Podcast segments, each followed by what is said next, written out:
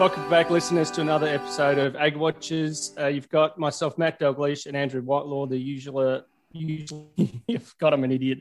Let's get going anyway. Usual two Muppets. Um, and um, we've got a guest. I'm very excited about this guest. It's Gabrielle Chan. So she's a journalist and author, I guess, is the way I'd describe her, but she's probably more than that. Um, Gabrielle, thanks for coming on. Do you want to give us a quick kind of summary of, um, of who you are and what you do? Sure. Um, I have been covering politics for a long time as a journalist. I grew up in the city, and then about 25 years ago, I fell in love with a farmer, which was not part of the plan, and moved to a sheep and wheat farm uh, west of Canberra. Uh, so now I uh, continued my writing, but increasingly look at rural issues uh, and rural policy. Um, as part of my interests. So I try to mash together my experience in the press gallery with what's happening on the ground in rural Australia. And your most so your most recent offering was a book called Rusted Off. Um, about this kind of country rural divide and, and, stepping into the politics side of it. Did you give us a rundown of what the most recent project is? Uh, the most recent project is a book called Why You Should Give a Fuck About Farming. And that, it wasn't meant to be called that, I have to say. Um, it was kind of a working question that I had in my head that I wanted to answer. And somehow it ended up on the cover of the book. Um, but the bottom line was I wanted to work out um, because I had gone through um, journalism at a time when deregulation was happening from the really from the 80s from the Hawke Keating government. I wanted to um, work out what that had done to farming and what it means for rural and agricultural policy in Australia. And I thought it would be sort of pretty straightforward, but I found out once you pull a thread of a farm and work out what you might want in agriculture, you quickly get to kind of very foundational philosophical questions about the way humans arrange their societies. It's kind of fundamental, uh, but that is in stark contrast with, I guess, the the narrative that I had um, covered over the last three decades, which is, you know, farming and food is just like anything else. It's just like any other business. And in some ways it is, but in some ways it isn't. And when I talk to rural advocates, they also talk about this, you know, um, duality around agricultural policy and how it should be treated. And, and I guess we see that most in global agricultural policy. You know, the way Europe treats agriculture is different um,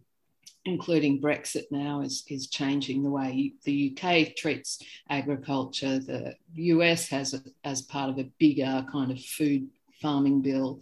Um, and then Asia is different again and changing, and all these things are changing rapidly. So I quickly found myself down a million rabbit warrens, and um, I've only just come up for air, really.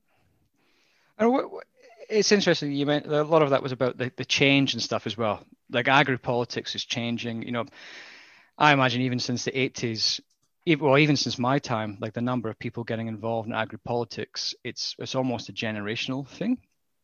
In that, do you mean do you mean it's less uh, less people are getting involved, or more uh, people are getting involved? Well, I think it's it's sort of two ways. Like there's less people getting involved at a at a sort of a an actual, you know, the lobby groups, you know, the WA farmers, the New South Wales farmers, that type of thing. But then there seems to be some people getting more involved, but not necessarily aligned to an organization. But I guess I guess the question is, you know, you obviously will have seen that over the time as well, and when, covering politics and rural issues. Do you think that's like a major issue of agriculture getting its getting its voice heard in the the sort of the pillars of government? Yeah, well, the standard um, the standard narrative, I think, uh, in farming advocacy was always that the um, the NFF and the farming groups used to be way more muscular in the in the parliament. You know, they would walk the halls of the press gallery and the and and the parliamentary offices, and and that they had more leverage. Um, but I mean, that's it's kind of a simplistic argument because you know the National Party, for example, had a lot more leverage in the days. If you go back to the seventies and Blackjack McEwen, he'd just get people in a headlock and and would not relent until he got what he wanted. That's necessarily changed, and I think you saw that with the change in the, that happened within the National Party over the move from you know, even the name moving from country party to national party, trying to widen its appeal, but kind of losing people in the process, which is why you get all these little, you know, micro parties, startups, independents in rural places, shooters, fishers, farmers. Um, all of this is a kind of function of, of, what's happened over the last 30 or 40 years. Um, and so I think, like, I guess it reminds me of political parties generally. So the younger generations, my kids are in their 20s, they get much more switched on about a particular issue. They don't feel a need to join a political party, but they might get active on a particular issue, whether, you know, whatever it is, whether it's climate change or marriage equality or, you know, these issues capture people's imaginations. And I think that's happening in agriculture, I'd be interested in your views um, of the younger generations because I don't deal with so many younger generational farmers. I, don't know. Like, I think that the younger generation potentially doesn't have the time or doesn't feel they have the time. You know, if you think about a 20 to a 20 to 40 year old who is in that process of, of taking over the farm, he's he or she is is learning about farming, learning about the farm, potentially trying to expand the farm, possibly having children at the same time, also going to the footy club or netball or hockey club. And and I think there is only so many times and so many hours in the day. But maybe their their father or mother is involved who is slowly removing themselves from the farm, but is getting involved in agri politics. But I, I guess the question is whether they have the same views, you know, a, a 20 to 4 year old versus a, you know, a 50 to 70 year old when it comes to what is the best for agriculture. And that's that's some massive gross generalizations there, but but I've just sort of I've seen that a few in a few farming structures where you know the younger ones just feel they don't have the time and they want to concentrate on on building a business as opposed to what they see as things that they probably can't or they feel they can't necessarily control. I, I wondered too, um, Andrew and Gabrielle, whether, like when you said before about is there more or less coming in, I think it could be less following those traditional channels. And like you said, you know, the, the dynamic of what's happening even in the halls of parliament with people coming through, whether it's uh, national farmers or whatever, in those, um, I guess, recognised bodies, there might be less going through those channels. Um, but with the rise of things like social media and and and people being able to their message out there, even if it's a, a message that's not adhering to any party line or, or they're picking from multiple party lines and, and, and a classic swing voter type, or they've only got one or two key agendas, whether it's climate change or animal welfare, whatever it is, that farm yeah, labor that they're that they're able to get their message across if they've got if they've got enough of a following, whether it's through you know Twitter or Facebook or TikTok or whatever it is they're using, that they don't, you know, there's, I think there's probably more involved, but not in the not in the traditional channels anymore, and I don't think they necessarily need to be. Um, that you know, that's the feeling I get. Um, you know, and, and I think those ones that have a big enough following to make to make what they're saying count. Yeah, I, I definitely think social media has changed things, and um, the rise of farmers on social media platforms like um, Twitter or um, you know the beautiful shots on Instagram and um, and and the sharing of information via Facebook, uh, I think has really changed things, and I think there's uh, um, a real capacity, I think, to get more positive stories out. Um, what interests me is the balance between the positive and the negative and how you tell um, real stories about agriculture without uh, either going down the kind of tumbleweed, we're all going to rack and ruin path, or the overly positive, you know, it's all great and isn't this sunset fabulous and why wouldn't you want to live here? Um, I think the nuance in between is the stuff that interests me. It's why um, why a show like Backroads is uh, so popular, I think, because it is showing some of those real stories. Um, I, I was interested to when you said about the you know the the country or national party in the earlier days and the dynamic around a very I guess you'd call it a macho style of politicking. Um, with the, you know the reference to the getting people in a headlock. I'm not sure if that was figurative or whether that, that was actually what was really happening. I would could imagine. I suspect it, could have possibly really been a, a, bit of a manhandling episode, or what do they call it, a shirt front? If you remember back to the Tony Abbott shirt front days. Um, but do you think? And I'm and I'm kind of referencing that series that's on currently, the Ms Represented on ABC, looking at the rise of female politicians over the years. Um, do you think that the increase in in politicians across and, and even I guess female leaders, uh, the likes of Fiona Simson in the in the Farmers Federation, um, Jessica Wallace think, and Wolf. Yep, exactly. Uh, WA. So do, do, you think that that also is changing the dynamic of how Emma, Emma Germano? Yeah, that's, another one. Actually, most of a, a lot of the groups have generally now got got females in in sort of leadership uh, positions. Yeah, so that's what I'm saying. Do, do, you think that? Do you think that's actually changing the way in which um, things are being negotiated at those upper levels? Uh, it's definitely changing, um, but it remains change remains slow. Like for example, I don't think that uh, it's an accident that Fiona Simson has managed to muster the NFF into a position on climate change which given her background where she's come from the way that she conducts advocacy um, and and persuades i think uh, she has been pivotal to that change in position. Um, and there's a there's a question about power here whether you whether you change things from the inside and the outside. And i know from interviewing her that she has always been a believer that you've got to get in and change things from the inside. And that goes back to that question around how agricultural advocacy works.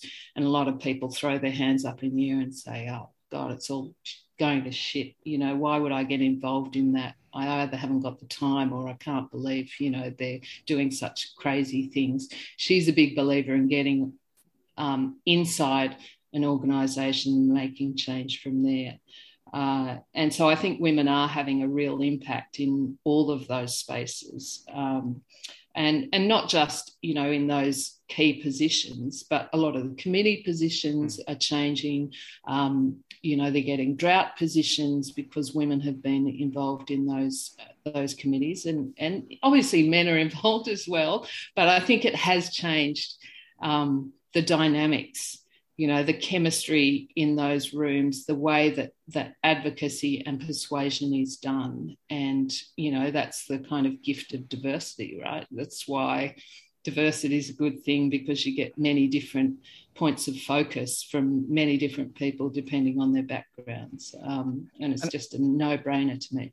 And i think when, when you when you look at it i think that there's there's a lot of when, when things go wrong there's always a push for oh we need to get on the streets and go down to parliament house and and and and be like the french but but we were talking with a guy called benjamin a few weeks ago who's a who's a french friend of ours and you know his his father's been involved in those type of protests, which the French do on a on a fortnightly basis.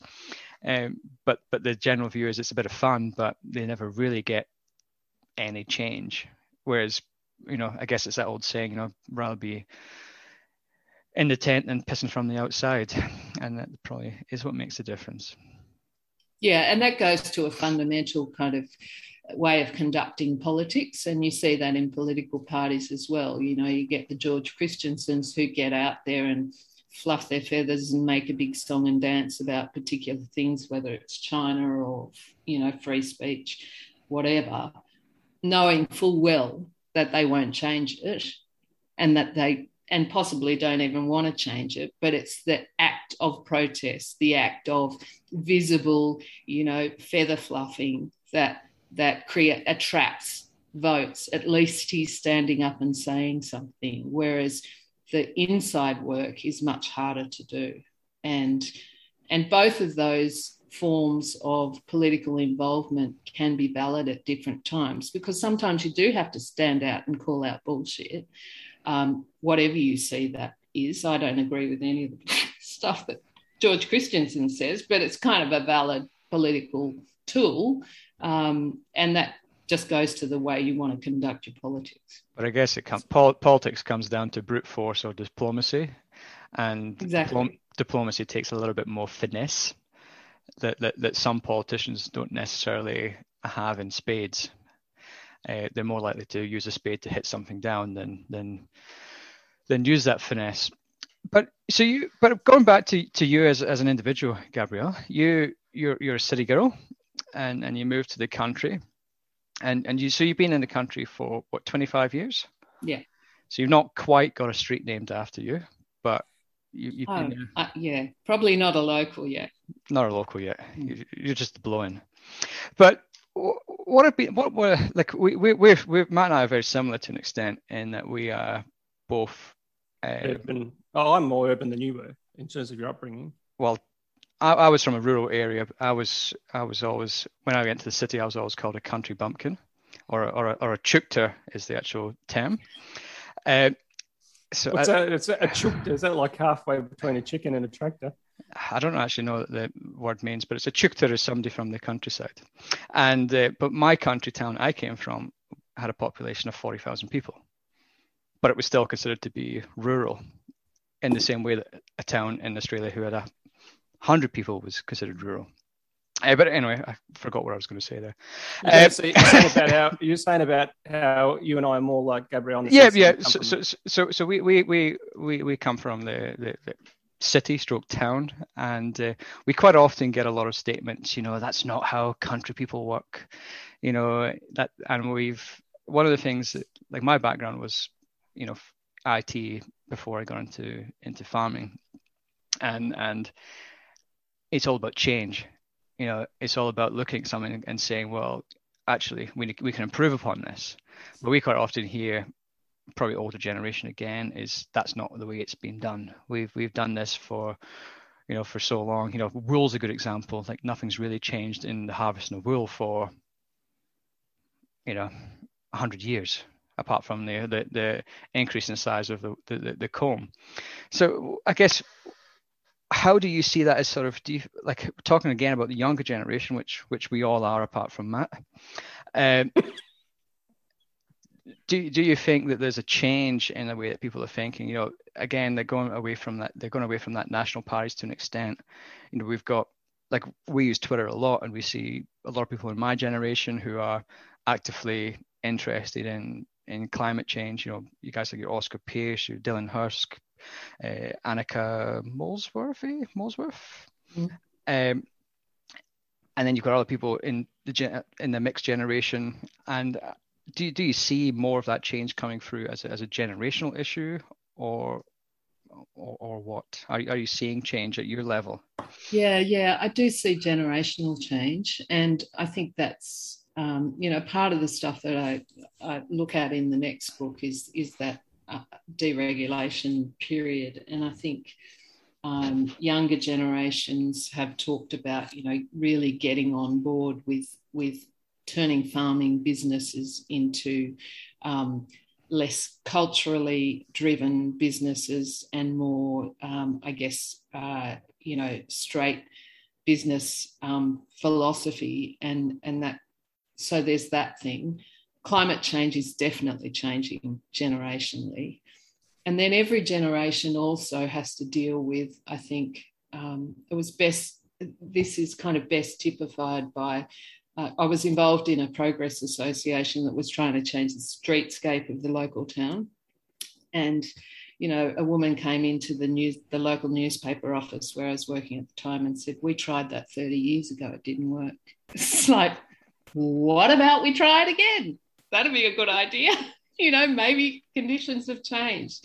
It's this, um, it's it's the balance I think between new blood, old blood, um, older people, younger people that kind of creates this magic formula where where uh, you know you get progress and and you need progress i think in any business in any community and sometimes that progress is good and sometimes it's bad but I actually have incredible optimism, I think, about younger generations. I think they are looking things um, through fresh eyes. Uh, particularly, we're talking about social media before the rise of social media has has allowed this kind of communication of what farmers do. Um, there's a, a, a Twitter account that I watch, Farmer Renee, who explains you know, a lot of the processes that she's doing on farm, explains why she's doing what she's doing uh, in very kind of, um, I think she she must be a scientist or something as well. Yes, she's yeah, agro- yeah. agronomist. Yeah, yeah, yeah. So she so she's explaining it in a way that the non-farmer can understand, and that type of communication, I think, is really exciting in the ag space. I think like social media like social media has been a driver of a lot of farming and, and outside of farming, and it's been a driver of a lot of change. But I do think it's got its pitfalls. Oh God! Yeah. The, the, the, way I sort of see it is that, you know, I was, I was talking to somebody about it yesterday, and it, in relation to vaccines and and a few other sort of contemporary issues, is that in the past there used to be a, a sort of every village had its idiot but nowadays, one of the issues is that some every, some podcasts have two. Some podcasts got two. Uh, but but every village has got an idiot. But nowadays, in, in the past, that village idiot would just be sat in the corner of the pub talking to himself, whereas now he's talking to the other village idiot in every other village in the world. so you have this sort of groundswell mass of idiots who can communicate and spread an idea, and that could be an idea about you know uh, how GMs cause you to, you know, your head to fall off or, or whatever, chemtrails or, or whatnot. Conversely, it also allows that that one village's genius to meet up with all the geniuses around the world. So it's a bit of a, a balancing act between the, the finding, getting around the noise. But uh, I guess in, in your new book here is uh, my, my mother listens to this podcast, so I won't I won't use the title. Um, she doesn't actually, uh, but why should why should people give a a, a monkeys about um, about farming? A fig, a fig. That a fig. was the other alternative. Um, people should give a fig about farming because farming, I think, stands at the um, at the interface of the world's existential problems, right? So, um, food production, topsoil loss or not, water shortages or not, um, energy production increasingly is moving into agricultural areas for good or for ill. Uh, zoonotic diseases. We're in the middle of a pandemic, and zoonotic diseases, um, all the scientists say, will be an ongoing thing into the future. So there's all these big, big issues that um, contri- uh, farming either can, can contribute to or is affected by trade policy. You know, these are monumental foundational issues in the way that countries deal with each other, in what's happening to the planet. And farming is affected by all of them. Like not many other industries are like that. I think it's I think it's think it's exceptional in that in that way. And so thinking about the way that agricultural policy affects farming is really, really important. And it strikes me as odd that uh, a country and an economy um, that supposedly built itself on the back of sheep doesn't think about farm. It's just kind of this void of policy, as far as I can see. There's no interconnected thinking about how, um, say, agriculture relates to rural communities there's no bird's eye view that um, goes over the top of Australia's national agricultural industry and and really looks at some of the themes. And so I guess that's what I wanted to do and just throw it all out there and say, I don't know the answer, but um, I want to think about these questions and I want to chase it down a couple of um, rabbit holes and I want to see where I end up. And, you know, at the very least, I want to start a conversation about it. Um, and some pretty smart people might have some answers. That um, you mentioned just there, and it was a question that was on my mind as you were discussing the book the first time around. Um, and I was wondering, is how much of the current pandemic, which you mentioned just before, and the I guess the change in in some people's perceptions around um, what that means. I mean, it's it's it's, I don't won't use the word unprecedented, but it's been a very different time since um, since the world's been under you know struggle under this pandemic. Do you think that has actually? And I, I wonder, was the book project started pre-COVID, and now you've brought COVID into it? Because my impression, and it might not just be the people's view towards agriculture, it's also I think people's view towards a range of other key industries. I guess um, you know there seems to me to be a bit of a mind shift uh, that you know that, that people are saying oh we need to we need to have more control over these key systems whether it's agriculture whether it's infrastructure whether it's you know because because it's really exposed the reliance we have um, when you look at how it disrupted trade and continues to sometimes disrupt trade. Um, you know and, and, and industries that you would have thought would have been pretty solid you know you've got people that have worked in an industry their whole life that now don't have a career if they're in that entertainment space uh, you know um, do, do you think that's changed the the perception of things like agriculture? Podcasters, Matt. You know, no one's commuting anymore, so you know, listener listener numbers are down. Mm. um, I think I think it has. The project was started before the pandemic, uh, but um, obviously it necessarily changed it. I originally I had thought that I would be traveling all around Australia, and I had a, actually had a trip lined up um, to Europe as well. Um, to see my first grandchild and also interview some people over there about how the UK is exiting Brexit and how it was affecting agriculture in terms of natural capital and the way they're going to pay their, mm. their subsidies.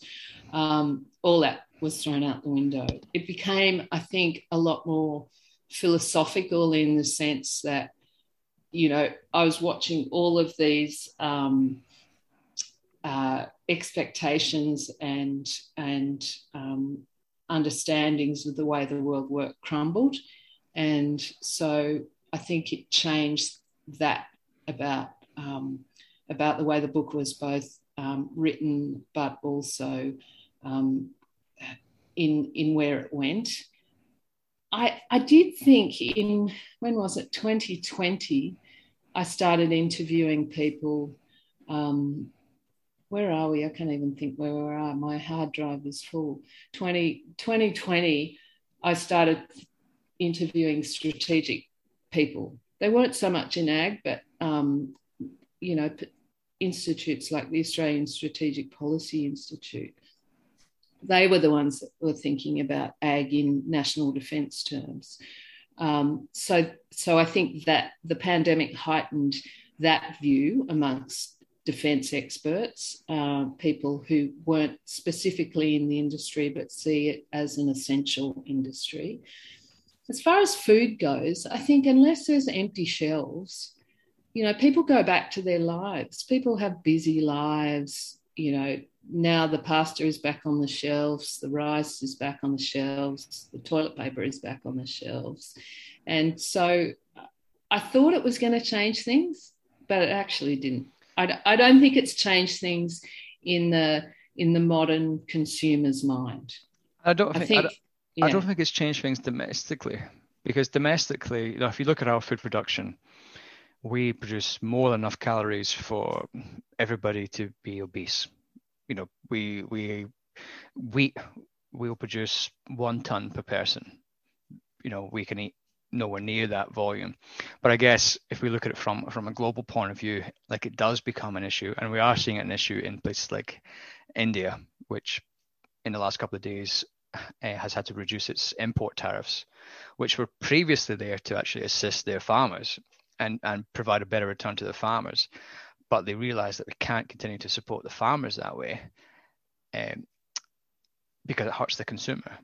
So so there is so there is this balance between you know countries like us who are large net exporters versus countries which are um, which are sort of uh, net importers, large populations, low low productivity. You know, Indonesia is a fantastic example of that. But the, the India, I think the India reforms, agricultural reforms, had been on the agenda for a long time. That was the the same reforms, right, that brought Indian farmers out onto the streets um, last year. Yeah. Um, so so there are other things at play in that in that um, in that dynamic as well. But I agree, you know, it does change the way that countries think about themselves. When we saw, you know, um, Vietnam stop uh, exporting rice for a time. So, so the way all of that changes is interesting. Our domestic government in the last budget uh, came up with the modern manufacturing strategy because they realized, you know, remember at the beginning of the pandemic and no one could get hand sanitizer, no one could get masks. And so, you know, someone thinks, oh, this whole, you know, um, contracting out all of our functions might not be such a great idea in some areas. So, what happens with that modern manufacturing strategy remains to be seen. That food is one um, one of the six key areas that they've identified, and I think that'll be more sort of advanced manufacturing than agriculture. But that was the other thing about the book project, like it's changing so fast. And the thing about agriculture is you can, it's it's so open. You could pick any narrative. Like I could have picked any narrative and you can find evidence to back it up. And that's yep. the hard thing about agriculture, right? I could say, we're all on the bones of our ass, or I could say, you know, this is such a fantastic, you know, thriving industry, and every every narrative in between. So and, that and was the hard part. You could also ask that one that one person in northern New South Wales in 2018 and ask that person in 2020. Exactly. And, and, and the response again is great. And it's, it's it's it, it is so changeable. And that's and it that is interesting like like in australia we do have that. We i don't like the term. I always hate this term. We're the best farmer in the world blah blah blah. Like I, obviously i spent a lot of time in europe and the french farmers were the best farmers in the world. The scottish farmers were much better than the english farmers. Um, the Welsh farmers were the best. Then it came to Australia, and funnily enough, the Australian farmers were the best. You know, we're all just working with our conditions. One of the things that we are good at is that we have operated through some pretty bad climates, uh, like bad weather. You know, uh, we currently talk to a lot of Canadians, providing them a little bit of advice on how to deal with a drought. Uh, a Scotsman who's never experienced a drought until I came here, and the reality is that they haven't had a drought there like a proper one since 1988. Whereas in Australia, in the last 10 years, we've had like, depending on what part of the state you are, is uh, you know three, four droughts in 10 years. So, so, so the conditions are difficult, and that's where you can get that narrative because 2018, Victoria was fantastic. We had high prices, we had good grain production. New South Wales, we had, you know, drought so and it, and it's hard to even like we and like I mentioned before the the the, the narrative is different between us as an exporter and um, an importing nation, but we're also got a different narrative between states. And and you know Australia is such a large large continent. What what what they think in the West is very different from what they think in in Tassie. So it's yeah, I discovered that. I talked to a few Western Australian farmers, and it's quite different. It's different politically a, too that's a good segue actually, because I was going to query you, given moving just slightly away from ag um, and into politics, because you've had such a, a long experience in the politics side, Gabrielle. Um, do you think that this whole um, issue around COVID and, and and what's you know what's transpired, I guess, between federal and state and in between states, do you think that's exposed a little bit more of the problems around that system we have of a federal state kind of system? Um, yeah, you know, like is there an, is there a better method? We you know, I'm loath to say, do we get rid of the states and just have a federal and a and a local government, or, or do we you know get rid of the feds and just go back to just being states? Because it seems like um, at the moment we are just states uh, and not not very cooperative amongst each other. I'd, I'd, be interested to hear your thoughts on on the dynamic that's, that's at play and what it might mean for the future. Yeah, I don't, I don't think it's going to mean much change for the future in terms of um, actual structural change. um, because referendums are hard, right? Yep. And I think if people were asked to vote on getting into the states right now, they would say bugger off, you know, like maybe get rid of the feds. And of course, you need a national body, so all of those things are in train. But I, I am interested in some of the systems that deal with Australia as a in a more regional sense.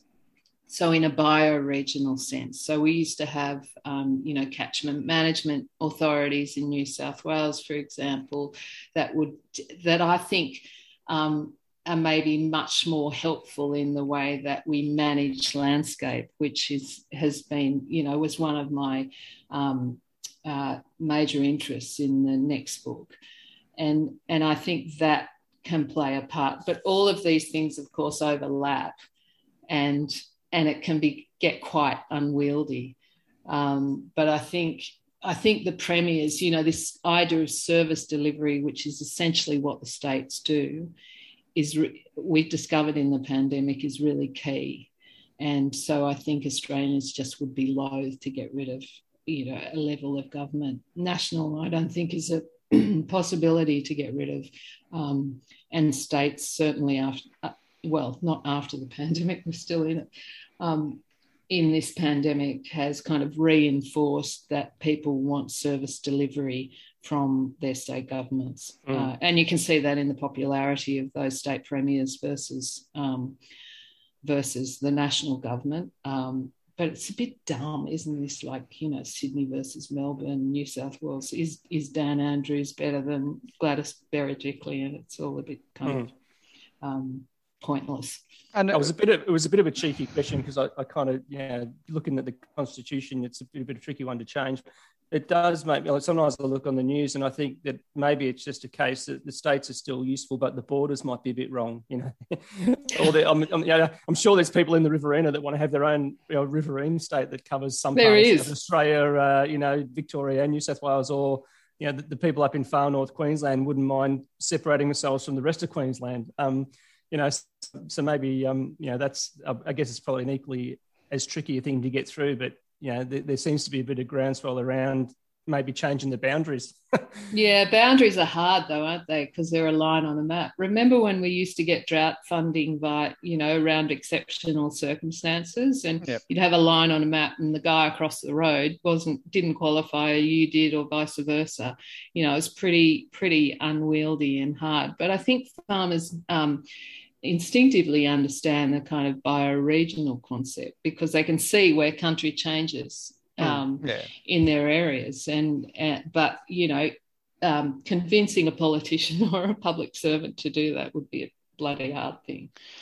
But but going back to, to services and service delivery, like I I've not been here long enough to really really have a, a, a strong fast opinion. I always think less less government is better, in my view. Uh, coming from coming from a place like Scotland, where I had to vote in the British election, council election, Scottish election, and European election. Well, not anymore. Uh, you had so many layers of government with a lot of people doing the same thing.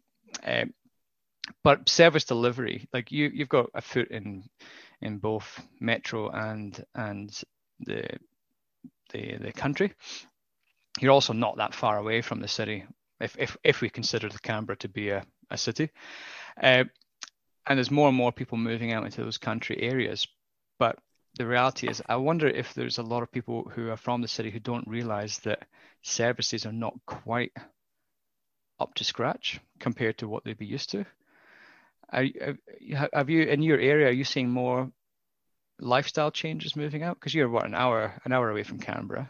It's not. Yeah, we're, we're an hour and a half from Canberra, and um, we are seeing like all real estate is getting real estate agents are getting hammered. I think in country towns um, within a certain distance from major cities, and that's certainly happening here. Um, we've got stock problems with houses. We just don't have enough for the demand, uh, and I think that used to be the other way around. Um, so, so yeah, there's that issue. But I think city people generally understand that the services are you know, pretty crap in rural areas in terms of what you can get. You know, we're 90 minutes from Canberra. I can't, there's a train station in my local town of Harden. There's a train station in Canberra. There's not a line that runs between the two. You can't commute unless you've got a car. Um, I couldn't have my babies in the local hospital because they don't do that stuff. Um, and that was what, 20 something years ago.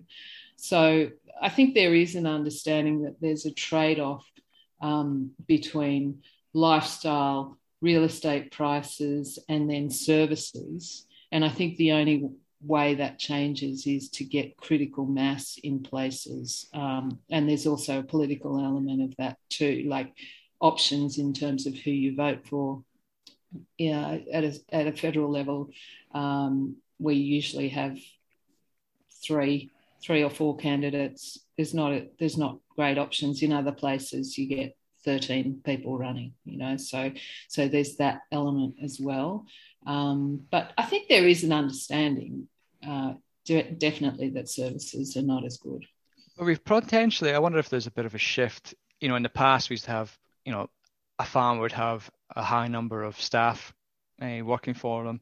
You know, more and more we've seen automation to an extent, you know, bigger machinery, less and less staff requirements. So you know, you just have to drive around anywhere in Australia and you see empty houses in, in town. But as people move to those areas, maybe it, it does help create that critical mass. But the critical mass is quite different in that it's people from the city who, like you say, have different ideas about life and or not ideas about life, but different voting intentions typically. And it does change the status quo quite a bit potentially. Um, if if it doesn't just become a bit of a you know um, a ping pong, you know they move out to the country because they've been they want to get away from the city, and and then after two years they decide actually you know miss I want to go back to my latte, latte, my, my latte sipping ways. We've got lattes here. We've got great lattes here. I think you I think you're right. And there will always be some, you know, import export of people.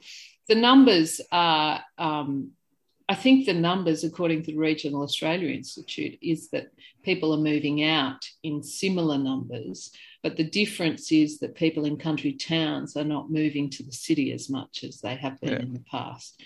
Um, so that's an interesting dynamic. But Summertime, I can't remember the town now, this Victorian town of 100 people, it's got like 10, 10 or 12 people moved in in the last year since the pandemic, which from the city, which is just, that has to change the dynamic, the way the town works and the way that the politics happen. And, and the ability to work from home. Yeah. You know, you, you've potentially got people who are, well, let's be honest, more affluent moving into those towns, bringing cash. Like if you, Matt, you've you've driven when you've driven to the farm, you sometimes mm. drive through Maldon. Yep. And you know that place there, like the house prices there, have been high for years, and you know there's great coffee shops and and whatnot, and there's little antique boutiques, all that type of stuff, and there's a whole industry almost around servicing holiday homers, basically. Oh, our our local um, village at Jugiong, they had they're selling four thousand dollar fire pits. Like, what's, yeah. There's obviously a change in the kind of socio demographics of areas now. I think that's happening. The interesting thing about housing to me is that state governments are going to have to get better at planning their planning policy. Because what happens now, and I know this is a thing for us, is that planning policy is formulaic. So you've got a certain number of empty blocks in a town.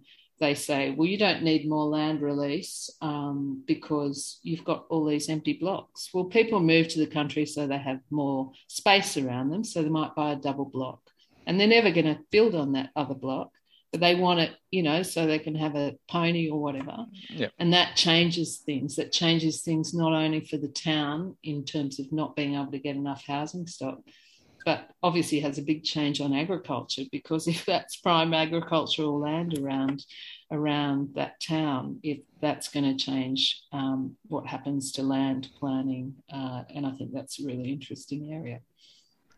a bit of land banking. Like in in the UK, um, I met a fellow, and he uh, they had that sort of intergenerational investments in land. So they would buy land, blocks of land, big blocks of land that were five miles away from town, mm. and with the intention of within 50 years being able to turning it into an industrial estate or a housing estate. And so they were doing it all the time, just another five five miles out because they knew that that town would expand and expand and expand, and and so they were making astronomical amounts of money. Well, uh, yeah, I've I'm, got a question for you guys. What's with the land prices in agriculture? I think they're are, are, are, they, are they reflecting the return or the capital oh, gain? Is this the block or is this agricultural return? Well, I guess like we, we're not massively in, in we don't massively conduct analysis of land. I would say that the land doesn't necessarily um, equate to the productive capacity of the land in a lot of hmm. cases. Mm. But that doesn't mean it doesn't necessarily uh, it doesn't equal a return because again it's that capital gains. You know, we've seen people in recent years, got friends of mine who bought land and it's doubled in three years. You know, Bitcoin maybe would give you a similar investment, but there's not many hard and fast investments to do that. Uh, there is a number of different factors at play, like the overseas investors is one of them, but it's not necessarily the biggest one either. Like like a lot of them are, you know, Jimmy who wants that block next door. Um, it's not came up for sale for 50 years, so I'm willing to pay a premium for it because it's again, it's a generational asset. They, they can they can see it as, as a longer term asset. When, when we look at the overseas investors, you know, Australia is a good place to park money. It has, no matter what we think of the politics, it has a relatively stable um, uh, government. It, there's, there's, there's not much in the way of corruption. And then you compare that with other places that can invest, Africa, uh, Eastern Europe, you've probably not got quite the same ability. But also in a lot of those countries that you invest in, you don't actually have title over the land. So, so Australia is attractive to investing uh, as as a hedge for, you know, other areas. Whether it still continues, look, we look at the UK prices. I think that's probably a more interesting question in in, in the coming years, uh, in reference to what you mentioned before about um, a lot of those cap payments that they get. If they stop, what happens to land prices then? Because their land prices have got, you know, zero correlation with their productive capacity. It's just the land bank, you know, for for for 80% of farmers, I would say. Although that was just taken from the top of my head, but it's the general. That's that's what we sort of tend to think. Matt, you got?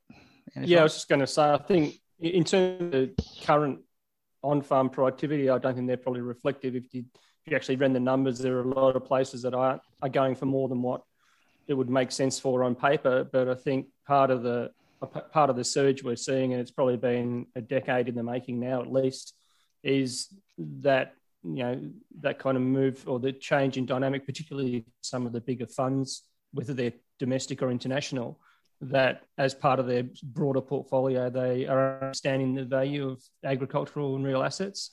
And, and they're in for the long long haul, and they can see that it's an industry that has excellent long term supply and demand prospects um, but also the ability to to generate that steady return. You know, if you look at you know cash based assets or bonds at the moment are giving you bugger all in terms of a, and they used to be the the traditional mainstay of a of a of a diversified investment portfolio would be you've got to have some you know low returning but steady income type streams you know that four to five percent type return and i think agriculture very much fits in that category uh, to be able to give you that regular return, and, and, irrespective, irrespective of what's happening in the broader economic climate. You know, you can bank that one pretty much. So I think that's where some of that that kind of interest is coming. It's probably not going to be sustained for many years, you know, into more and more decades of this kind of growth just won't happen. But I just think we're in a phase at the moment where they're just getting themselves set up. That's and what's driving and, some of it. And many of those investors, especially the sort of the, the, the pension funds, the on the biggest concern that they have is effectively ensuring that they beat inflation or or mm. or, or achieve inflation. And agricultural land in Australia has more than done that in recent years. Like you say, whether it gets too hot is is is the next question. But but I think it's also like I think it's a good thing. Like we don't often talk about it on on the podcast or, or wherever, but succession planning. Farming is one of the only industries where, again, it's generational, where where where the kids you know are assumed to take it over. And I guess not all kids do want to take over the farm, and I, and I think farm and some like I know some that have probably been pressured into going back to the farm where they don't really actually want to, but this gives a fantastic opportunity these high prices to actually get out, you know, allow the parents to retire and have a bit of a nest egg at a time when prices are, are so incredibly high, or or even lease out that land or, or in the case of like New South Wales, especially, uh, which has been through a couple of years of droughts, this gives you know the opportunity for those farmers who might not be able to recover from the next drought to get out with what's that old saying, exit with dignity and equity. You know that that is that is one thing, and it's I don't think it's a stigma to to to to leave the farm. You know, I think it's you know it, it gives that opportunity to to do it at a at a at a different pricing level. You know. I guess hard to buy in though for young farmers, right? Mm. Higher the prices sure. rise. Um, and the other the other question is whether the kind of capital gain that's driving the market, you know, um, Lawson's I think is still for sale. Last time I checked.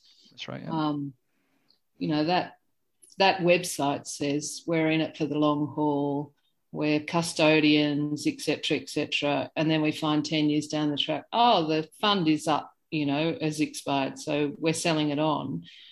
That has to be bought surely by another corporate. Like mm. that changes dynamics, I think. And yet, you know, the corporates are also an, an opportunity for young farmers who aren't born to a farm to get in. Like it's that these are such complex issues that I just find so fascinating in a policy sense. Um, but I am a weirdo. but, but, but I think I think you're right though. I think on another point there is that you don't have to be farming to be in agriculture and have a mm. great career. Mm. You don't have to own the land. Like I I I think like I could look at a lot of younger guys who have you know bought a piece of equipment you know a specialized piece of equipment and then go out contracting. And they make good good money. Uh, look there's, there's stuff like what we do. Like we and Matt and I own a farm as well uh, together that we farm pigs. Um, but our, obviously our main income is is analyzing markets sat at a desk looking at spreadsheets um, we oh well I speak for myself but I find it personally engaging and, and enjoyable. So there's a huge facet of different types of jobs that are available that don't require you to actually own a farm. And I think that's you know that's what people getting into agriculture should think is that it might not. Like I don't think it's I don't I personally don't think it's achievable for a young person who doesn't have intergenerational wealth to get into farming. As much as you can, people can sugarcoat it with different schemes and whatever. You've got the land price, you've got the machinery cost, you've got the ongoing costs, and and you you could be very lucky and, and get all that just before you have a rip snorter of a year. But likewise, you could invest all that and then have a drought year and then you're bankrupt. Um, so I think we should be changing the sort of the, the dialogue a bit to actually say, well, you don't need to own land. Like it's not a it's not a stigma not to have land. Yeah, it's a, it's a fundamental thing, isn't it? And the mindset of people that they have to have land and the way that um, I think that's changing. That's also changing, I think, generationally in terms of, you know, do you have to own the land? Does all that capital have to be tied up, or are there other ways to um, conduct agriculture? I think um, really interesting questions. And maybe that's your next book. no, thanks. But tell me, what is happening to the urea price, please? uh, if if you uh, if you listen back to a couple of our previous podcasts, uh, I do. Look, I... it's it's like it's a largely in part one, one of the things with urea is that it's hard to get a handle on urea pricing in Australia.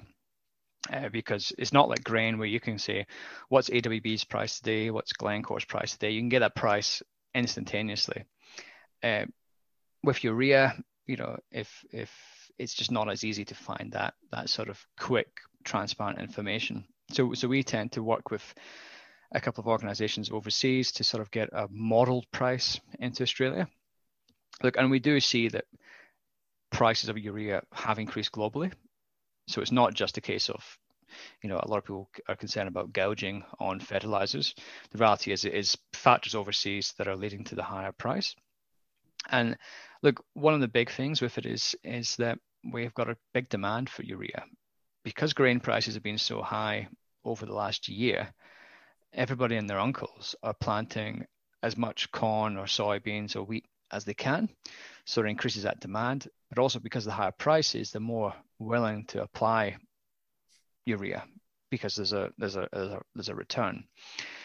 So you sort of see this relationship over time. You see, you know, the corn price, which is the largest grain crop in the world. You see corn price rising. So at the same time, you see urea price rising. Then the corn price drops so urea price drops. So the, the, there's that relationship between supply and demand of, of cropping land, but then there's also, you know, the cynic in me says is that thing of capacity to pay. So if you've got a higher corn price, well, I don't I don't mind, you know, putting a little bit more urea. Okay, it's eight hundred dollars a ton, but you know the, the the corn price is, you know, four hundred or or whatever it may be and so it tends to be that capacity to pay. That's the cynic in me. And look, a lot of analysts who speak in the fertilizer industry say the same. Like it is partly to do with um, a capacity to pay. Well, and it's the same for anything. If you're going to extract as much as you can out of the person. And, and, and we did an interesting one last week with a potential urea plant in South Australia. There's another urea plant in Western Australia.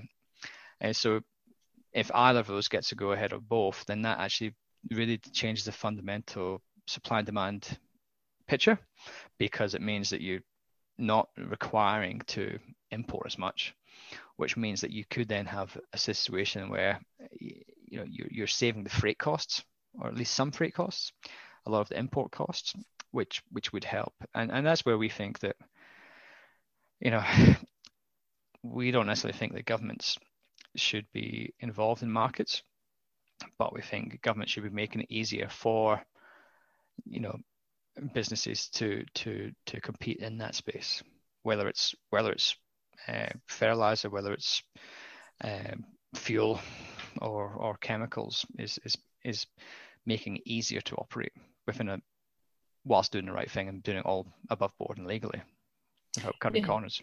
Yeah, yeah. One of the things um, that I was really interested in the book is not just government policy, though, but consumer demand. And uh, Matt, I think it might, must have been your graph in one of the one of the industry magazines that I saw, where wheat price bumps along for the last couple of decades, and meat prices going oh yeah, um, yeah, yeah. up in a in a in a pretty sharp ascent um, yeah, and that, I think it was an index. Yeah, it was an index of the yeah the, the meat prices versus the grain prices or something. Yeah, and and how like I struggled with reconciling that with you know this um, de- public debate about eating less meat, and so the price signals don't somehow match up with um, uh, you know the public debate on what we should be eating. I think that, that that's uh, a um, that's a domestic narrative, though, Gabrielle, because it? Mean, we have this. Yeah, well, we have this a lot where you know this discussion around, and it is, it is a case and a trend in in Western kind of you know countries, high wealth countries, that there's a, a per capita move away from from meat consumption. Um, but when you look at a country like Australia, and we do focus a lot on what's happening in our domestic market, but for, for red meat, the bulk of the product goes offshore, you know. Um, and, and so if you look at it from a global picture, um, the demand for meat from those developing countries, uh, you know, still on a pretty strong trajectory. Um, you know, and, and those types of consumers, you know, whether they're, you know,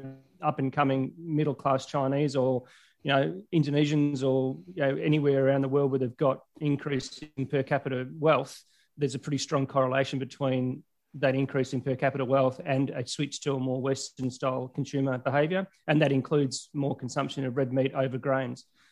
And, and that's a trend that's not forecast to, to end anytime soon. So if you're looking at it from a, in our little bubble of Australia, you get kind of blinkered by, well, you can't see the wood for the trees, but the bigger, the bigger global picture is that the red meats are, or meats of all types are, are still a very strong um, consumer trend. The, the, other, the other thing we're finding as well is that grains are a victim of their own success in that our productivity increases every year by roughly what the consumption globally uh, increases mm. by.